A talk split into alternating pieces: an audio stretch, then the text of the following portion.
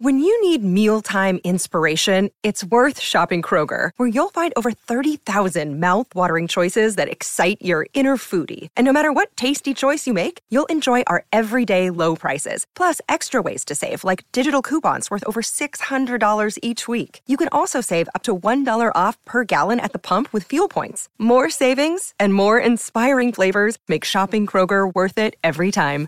Kroger, fresh for everyone. Fuel restrictions apply.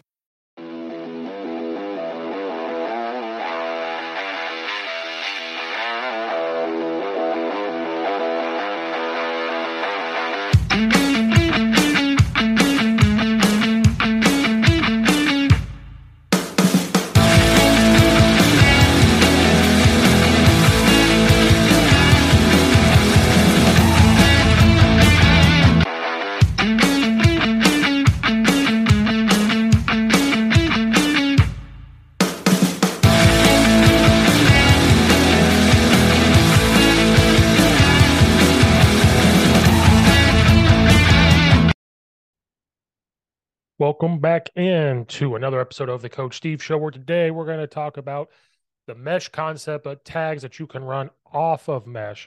So if you run mesh and you're looking for different tags to add to your routes, this is going to be the episode for you. Make sure you hit the like button, subscribe button on the YouTube channel, follow and rate on Apple and iTunes. Uh, try to get those numbers growing. Check out all the other videos. Check out all the affiliates in the description below. So we're going to get into today's episode. We're going to talk about just quickly traditional mesh, but then we're going to talk about the tags that you can do off of mesh when they start to take the mesh away and different variations of it. So let's get into talking about mesh and the different tags that you could do off of it. So remember meshes where they're not necessarily looking at the traditional mesh. You could run, they're looking more for things on the outside. So real quick, we're not going to go through the entire mesh. We're going to draw it very quickly. If you're in our air raid terminology, we are in our ace, which is our two by two. If you're in your doubles, your spread, X, H, Y, Z. Everybody off the line and our 10 personnel with one running back. Um, remember, if you want to do Mike Leach's way, the outside receivers, they run about these corner routes. Some run them as a capped out. And then the inside, the Y sets the mesh at about five to six yards, gets down to the towards the sideline. His is F, but I'm going to go H. He comes underneath. If it's a zone, they sit. If it's man, they keep going the running back can run the swing route or we can run that arrow route. And they're, you know, they're looking at the softest corner to try to look at that corner route, or some coaches run more of a capped out. This is the way Mike Leach would do it if he did Hal Mumme. He had choice routes. He had the mesh guys able to get upfield vertically. So it just depends on what you want. But for the sake purposes, this is the easy way. Um, so let's talk about a different way to run mesh. There's a couple different ways. That's the main one. Some people love to have the outside vertical for the outside receivers because it makes it easier to tag. The mesh still stays the same with your YH or your YF, still a swing route or that arrow route that your running back can still run. The reason why people sometimes have outside vertical releases is because in high school ball, you want to take that shot, you get a pass interference. Maybe you'll get one and there's two high, you may not throw this, but in high school football, when you start doing this, you're going to get into a one high because right now we're seeing a three four defense. If you're watching the video, this will get you the shot that you need to do. And to some people, it's just way easier to tag. Talking about the shallow concept and the tags off of that, which we'll talk about in a different one. So if you run verticals on the outside, this is already a different way to run mesh. Now, what tags could we possibly talking about? Well, you keep running mesh, they're sitting or, or anything like that. They're eventually going to start going to a one high they could bring in another lineman, or they're going to start just playing man concepts, but they're going to have a robber, or you know, if you keep running mesh and they aren't at two high, and the safeties keep dropping down, and the guy in the box is telling you, hey, they're dropping down, they're dropping down, they're dropping down. One simple tag that you could do is just say, we're going to run mesh Z post.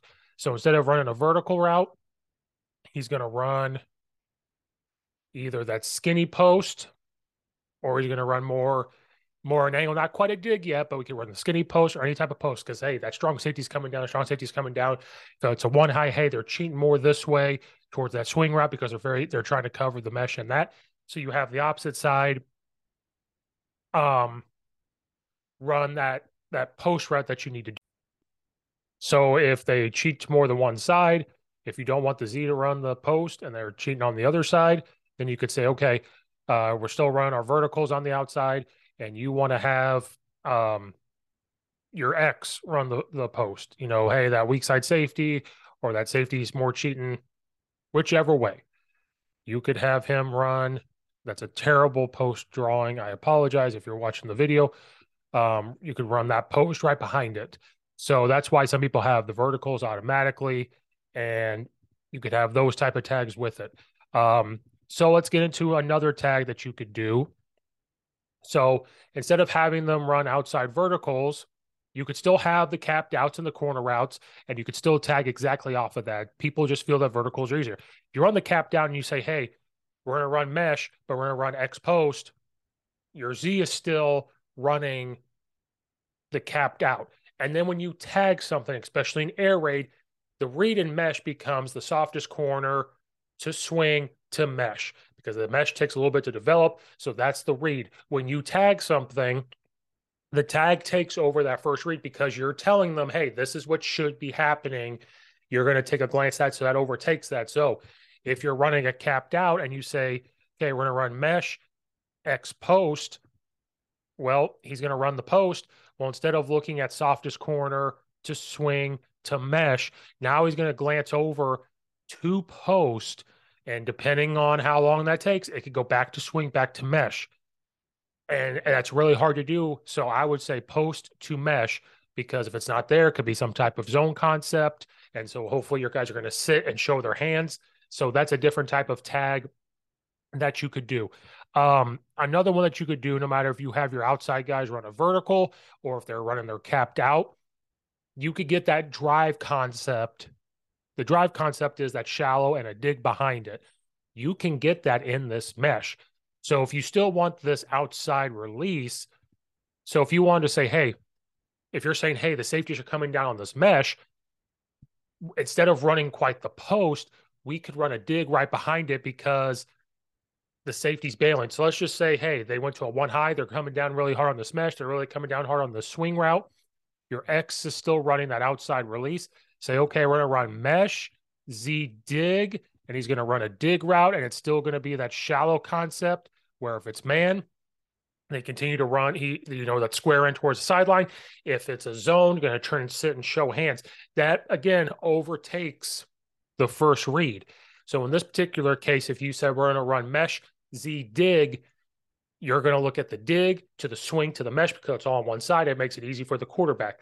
Why would you call this? Well, in a one high system, if they drop down here, you check back because that vertical is going to be pre-snap. Pre-snap, we're checking that vertical. So as soon as that ball is snapped, he sees that over towards the dig. Because the dig is the first read, he already knows, okay, now I can throw the vertical. It's taken away. But what if you've hit that vertical once or twice? Now the safety safety's in the middle, but as soon as that ball snapped, he's looking towards dig. Well, he that safety glances over is gone. He's just disappeared. Hopefully the dig would be there. That's why you have the ability to tag the post on there. Those are just different tags depending on you're really looking at the outside linebackers to the safeties. What do they do in air raid terms? What do they do? You're always looking at outside linebacker, flat defender to those safeties and then what exactly they're doing.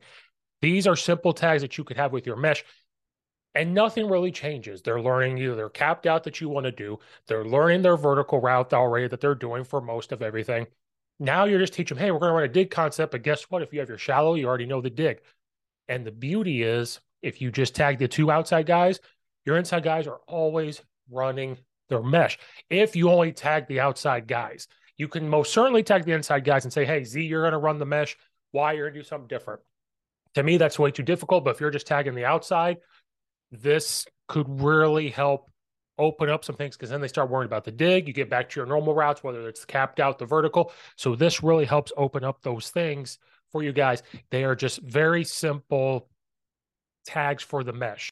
And there's your simple tags for the mesh. It's mainly our outside receivers. You still could tag the inside receivers to do whatever you need them to do. But this is just a very simple way to tag the outside guys, still running the mesh on the inside. And again, you could start mesh off as outside verticals, the capped out. Maybe you still automatically want to do that drive concept so you could tag everything else. However, you want to do it, just make sure that the tags that you're doing are routes that are already in any other plays or concepts that you have in your playbook So that way the kids aren't learning something brand new that they have to run. And if you keep it simple to maybe only one tag, maybe two tags, you don't have to use all these tags. Pick one that's more comfortable with you. You keep the one or two tags. Your kids are literally learning one to maybe two things tops.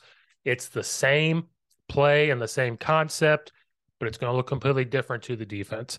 Um, so that wraps up this episode for the mesh and the tags.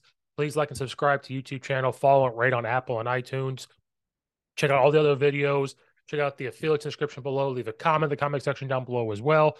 Thank you guys again for watching and or listening, and we will see you guys next time.